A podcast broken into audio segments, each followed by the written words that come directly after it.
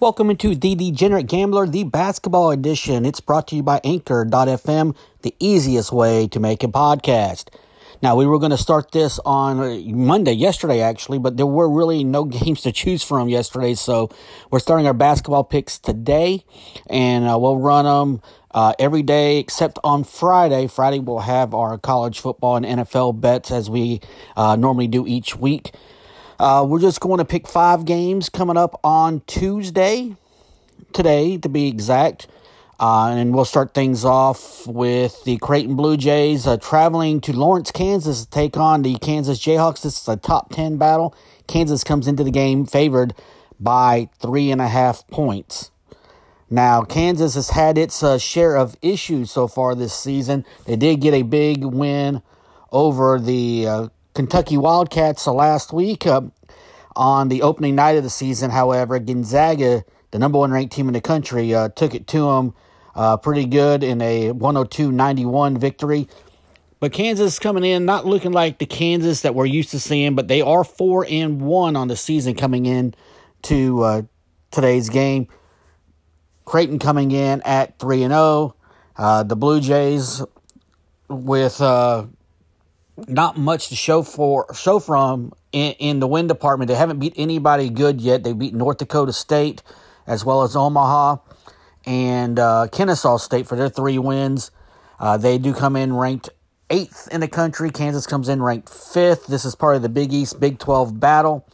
Uh, it's a four o'clock game Eastern or Central Time. I'm sorry on ESPN. You know, and I kind of like the J uh, the Blue Jays in this one, not the Jayhawks, the Blue Jays of Creighton, and it's simply because of Creighton's outside shooting. Kansas, when they struggled uh, against uh, against Gonzaga, had had trouble defending the three point shot. Creighton's one of the better three point shooting teams in college basketball year in and year out.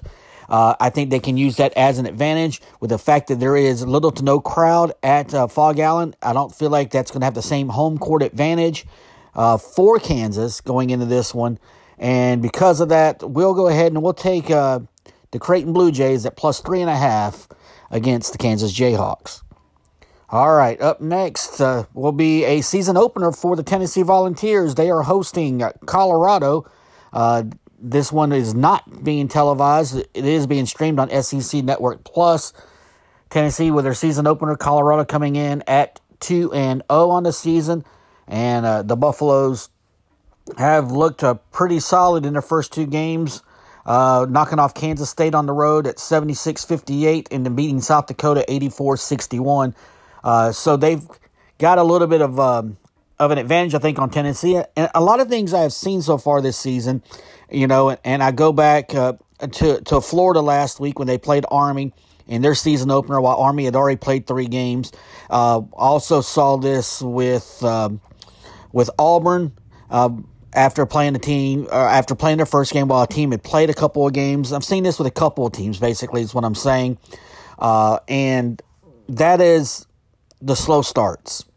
And while this game is at Thompson-Boling Arena, and they'll have about, I think, 6,000, I think, is what they're seating at Thompson-Boling Arena for this matchup. Rick Barnes has two five star freshmen coming in. Uh, also, return a couple of uh, all SEC type players and Yves Pons as well as John Fulkerson. However, they got to deal with a Colorado team that's got some talent of their own. Uh, and uh, the Wright kid, he's averaging about 22 points a game so far this season. Uh, one of three players in double figures for the Buffaloes, uh, averaging double figures, I should say. Uh, well, I think Tennessee does win this game. The spread is at five and a half right now, and uh, I think we're going to take the Buffaloes in the five and a half. I think Colorado does keep it close. I do think, uh, like those other teams I mentioned, um, that struggled in their openers while they played against teams with uh, with a couple of games already under their belt. Those teams still won, and I think Tennessee will as well. They'll beat Colorado, but I think Colorado stays within the five and a half points.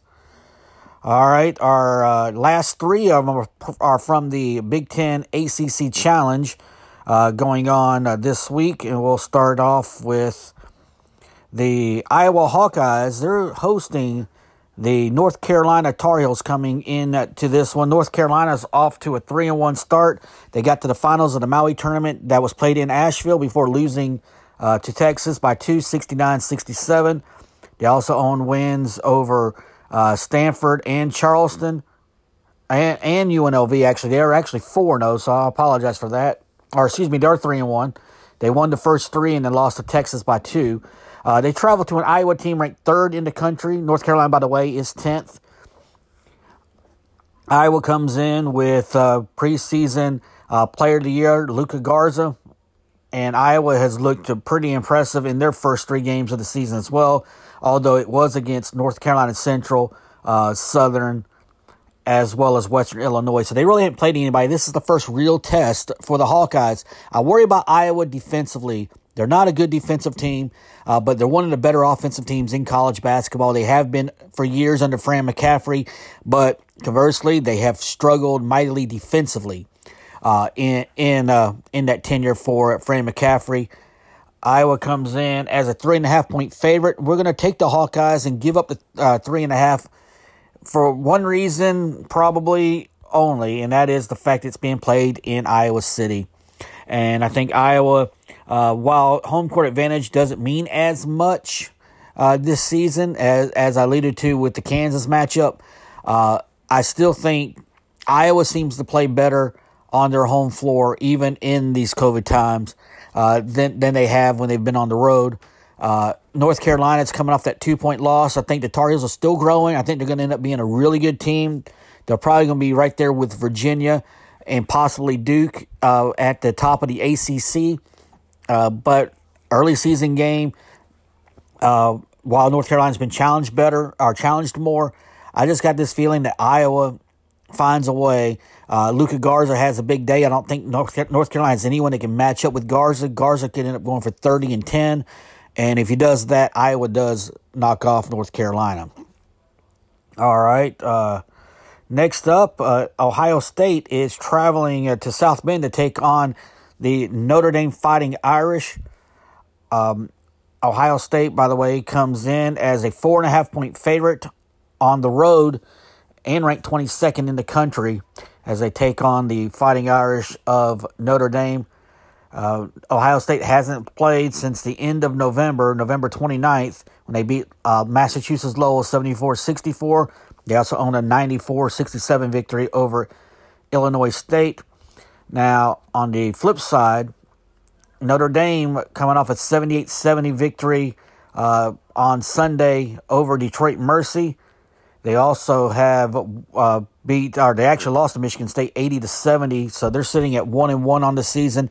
And I'm not 100% convinced Notre Dame's a, a good team.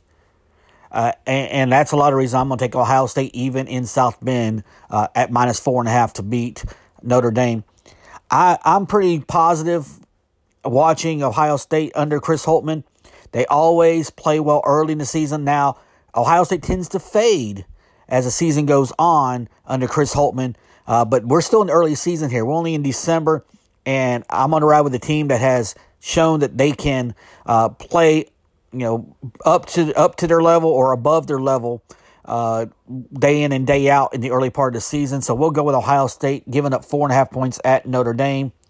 And our last pick is going to be the matchup between Illinois and Duke taking place at Cameron Indoor Stadium. Illinois comes in ranked sixth in the country. Duke comes in ranked 10th in the country. Illinois is sitting at 3 and 1 on the season. Uh, they did lose uh, in the Jimmy V Classic last Wednesday to Baylor, 82-69. They only dropped one spot in the poll with that loss, uh, but they have also picked up victories over North Carolina A&T, Chicago State, and Ohio. They travel to Cameron to take on a Duke team that's two and one on the season, a Duke team that was handled rather easily by Michigan State last week in uh, the first part of that, or in the uh, the State Farm Champions Classic last Tuesday. Uh, they did beat uh, D1 newcomer Bellarmine uh, on Saturday. They also have a win over Coppin State by 10.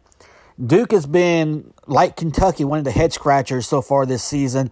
Uh, their cores freshmen and, and those guys not having the same type of offseason that, that we're accustomed to, I think is affecting these teams uh, that rely on a ton of freshmen, and I, and it's doing that to Duke. Uh, Duke again lost to Michigan State. Probably should have lost to Coppin State the way they played. They only beat a Coppin State team that won five games last year by ten points, uh, and uh, they looked a little bit better uh, on Friday night. I said Saturday early, but Friday night against Bellarmine. Uh, but I'm not convinced that Duke is the Duke team that we're used to. Duke comes into the game as the favorite by two and a half points against Illinois. I think Illinois wins this game outright. Uh, Cameron Indoor has no fans, as we saw when Michigan State went in there and, and won uh, last week. And I feel like that that's a factor in this. It's not the same Cameron Indoor Stadium that you're used to. This game would have been played at Cameron with crowd. I'd go Duke. Uh, but Illinois is a Final Four team. Uh, a lot of people, myself included, have picked them to make the Final Four this season. Uh, they got uh, Ayo Dosunmu and, and, Kofi Cockburn. They are two of the premier uh, post players in college basketball. I think they will use that to their advantage. And I think Illinois knocks off Duke. So once again, our picks are Creighton plus three and a half at Kansas, Colorado plus five and a half at Tennessee, Iowa minus three and a half at home against North Carolina, Ohio State minus four and a half at Notre Dame, and Illinois at plus two and a half at Duke, even though I think Illinois wins that uh, straight up. So that will end our uh, basketball podcast for this Tuesday. We'll have another one tomorrow with the Wednesday games, and uh, we'll do this each day except on Friday for college basketball because Friday will be our football, our college football, and NFL bets. We'll do those, continue to do those on Friday, and we'll skip college basketball on Fridays for the time being. So until next time, this is the Degenerate Gambler.